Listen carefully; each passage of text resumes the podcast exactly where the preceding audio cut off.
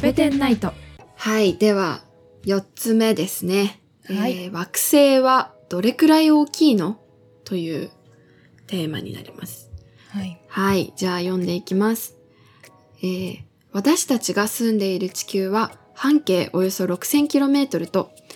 太陽の100分の1程度の大きさを持っています。惑星の大きさは様々で地球の10倍以上もある木星から月よりも少し大きな水星まで色とりどりの惑星が存在しています。惑星の大きさは私たちの日常からかけ離れた大きさをしていますので分かりやすくするために身近なものに例えてみましょう。例えば太陽の大きさを大玉転がしの大玉程度半径約1メートルだとすれば地球の大きさは巨峰一粒ほど半径約 9mm になります太陽系で最も大きな惑星である木星はハンドボールくらい半径約 10cm の大きさです一方太陽系で最も小さな惑星の彗星はダンゴムシ程度半径約 3.5mm で Y 惑星である冥王星はスイカ程度のスイカの種程度を半径約 1.6mm しかありませんこうして見てみると太陽がとても大きいことがわかりますその質量も大きく太陽系にある物質の全質量のなんと99.8%を占めているのです地球を含む惑星たちの運行が太陽の影響を大きく受けているのもうなずけますねということでなかなか衝撃ですね99.8%、なんか、この身近なものに例えるのすごいわかりやすかったんだけどさ、一つ気になったところがあって、はいはいダンゴムシとスイカの種って、ダンゴムシの方が大き いのダンゴムシ、あ、丸まってないダンゴムシか。え、でも、え、丸まってるダンゴムシじゃないの丸まってるダンゴムシ3.5ミリ。え、す今、定規を出しております。 3.5ミリあるダンゴでムかシくない3.5ミリ。え、もうちょっとないダンゴムシ。 ?3 点。逆に。あ5ミリぐらあ、いない本。当だ、本当だ。確かに。 3.5ミリ結構ちっちゃいよ。本当だ。え、じゃあスイカの種1.6ミリメートル。 1.6ミリそれがちょっとおかしいんじゃないえ、スイカの種ってさ、私のイメージだけど、こう、平べったくなってるじゃん。うん。あ、それじゃないのかな植えるやつかなその薄さあー。えでもあれからできるんじゃないのスイカって。わかんない。スイカの 種。スイカの種っていう例えだと、もう少し大きいイメージになっちゃうからさ、ダンゴムシよりもちっちゃい。そうだね。 1.6半径1.6ミリメートルの何かってなんか思いめっつくちゃちっちゃいよね。半径ごま1.6ミリあーごまいいねごまのあでもごまのなんていうのごまって卵型こう、うん。細長いけどの長い方で1.6ミリぐらいじゃないごちっまごまごまごまの方が追加の種よりはちゃ。しっくりくるないやでも太陽でか太陽がそうだね大玉でしょ、地球が巨峰でしょ、うん惑星がハンドボール水星ハがンダンドボゴールムシ一気にちっちゃくなるめっちゃちっちゃい笑っちゃったもんね冥王星1.6ミリうーんごごまねまえすちゃごいいななこんなに違うんだっていうねそうねなんかコペテナイトでさ割とうんあの反省点としても上がるんだけどさ数字を言うじゃん、うんなんかねあのあれなのよねなんだろう10の何乗とかつくよねそう、うんあの理学部としてはやっぱりねあの大きいですとかっていうんだったらなんかこう説得力がない感じがして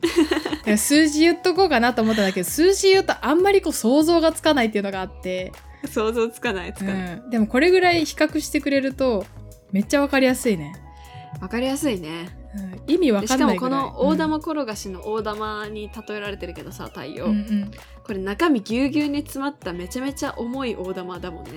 うん99.8%でしょうんいや地球とか他の惑星小小天体かうん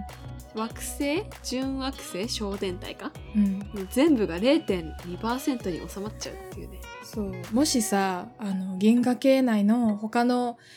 他の銀河にえー他の銀河からね私たちみたいな、えーちうんえーと地球外生命体がいたとして、うこう私たちみたいにこう宇宙のことを研究してる生命体がいたとして太陽系のこと見たらさ太陽以外ゴミじゃんって思うかもしんないよ ね。そうだねあの0.2%多分切りしてる よねそうゴミみてえこな。れは太陽そうそうそう。なっちゃうな。そうか。注釈でうん周りに一応惑星あり、 あり150万の惑星ありみたいなそうそうあ惑星じゃないかなんか塵ありみたいな、そうね。もうすんごいもう太陽が偉大すぎたね。でかかったです太陽が、はまあハンドボールでぐらいのハンドボールって言って想像つくのかな私ハンドボール部だったから想像つくけどい。ハンドボール。まあじゅ直径1 0センチ1 0センチちっちゃくねまあいいやはい、うんがである木星はなかなか前線なんて言うんでしょうか、バレーボールよりもちっちゃいよね、きっとね。ちっちゃいちっちゃい。うんバレーボールよりはちっちゃいね。直径10センチ。それより大きいあんまり、あんまり、うん、もっと大きいと思うまあ、。多分概算してっからね、うん、大体だね。うんっあていう感じあ、なんでかした。他にいいうん、例えは確かに見つからないや。うん、いやはい。こんだけ違うんだと。いうことで惑星の大きさを身近なものへ例えて、太陽が偉大すぎたっていう大きすぎた、はい重すぎた。はい、ことでした。じゃあ次5番だね。はい。5番いきますか。惑星はどれくらい遠くにあるの地球と太陽の間の距離はおよそ1億5000万キロメートルで 太陽の半径の200倍程度あります。この距離は地球を半径9ミリメートルの巨峰一粒の大きさとするとはいはい。 210メートルの距離に相当します。210メートルといえば名古屋テレビ塔の高さ180メートルより少し長い距離です。この例えを続けると地球から最も近くにある金星の公転軌道は名古屋港ポートビルの高さ過去63メートル程度離れており次いで近くにある火星の公転軌道は大阪の通天閣の高さ過去103 103メートルくらいの距離最も遠くにある海洋星の公転軌道は最も遠くにある海洋星の公転軌道は富士山の高さのおよそ2倍7552メートルも離れた位置にあることになります。バイ惑星の冥王星は海洋星よりもさらに遠くにあります。地球の大きさが巨峰一粒程度でしたので、か冥王星がいかに遠くにあるのかがお分かりでしょう。海洋星が発見されたのが1846年で、冥王星が発見されたのは1930年。天文学の長い歴史から考えるとつい最近のことです。確かに7000メートル級の山頂にあるスイカの種を地上から望遠鏡で探し出すわけですから、それは大変だった。それは大変なことだったのでしょうね。ということです、確ね。かに。それは大変だわ。富士山の山頂にあるスイカの種見えないよ、見えないよ、そんなの。うんてか、よく見つけたな。うん、すごすぎる頑張っ見えなたいよね。え、ちょっと待って、整理するよ。うんえっと、真ん中、え、まず、大玉転がしの大玉の太陽があります。はいで、えーっと、地球が巨峰で、それは大玉から210メートル離れてます。 はいこれ、名古屋テレビ塔の高さより少し長いって言われてもわかんないよね。 200 210メートルうーん OK え、近い、え、63メートル離れたところに金星があって、はえーい、 103メートル離れたところに火星があって、はい、で210メートルのところに地球があって、えっとねだ太よね陽から、大玉から210メートル離れたところに地球があって、地球があって、地球からはいはい、金星までがあ地球からか63メートル、うん、で地球から火星まであが本当だ本当だ。 103メートルあーわかりました。水金地火の水金と地と火の距離め距離そう感覚そうね。そうそうそうはいはいはいわかりましたわかりました。うんてなるほどねってことはじゃあ太陽から150メートルのところに金星があるんだね、きっと 210m からだいたい 63m 引いて、あわかった頭の中整理できたん海洋星が 7552m7 キロ離れちゃいましたねうん太陽から地球までが200メートルだ210メートルだったのに地球から海洋星までが7552メートルル遠いわ、遠いな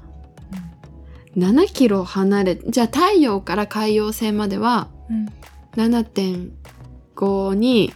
200メートル足して、はいまあ8キロ弱だよねそうだね8キロ先の大玉ってさ見えんの見えるまあ見えるどうなんだろ見え見えうなねそうねちっちゃい、ね、全部ちっちゃく見えるよねうんなんかあのーそううん間が空きすぎてなんて言うんでしょう、距離の感覚がありすぎてかつ惑星一個一個が小さすぎ て、もう想像つくのかなっていう感じのうん分かりやすい例えのはずなんだけどうんそれでもなんかわかん それでもなんだかっていう感じがしますね、うん太陽系でかいなでかいうんでかいことが分かったはいめちゃめちゃでかかった、じゃあ次行くかはい行きましょうはい6番ですね惑星に人は住めるの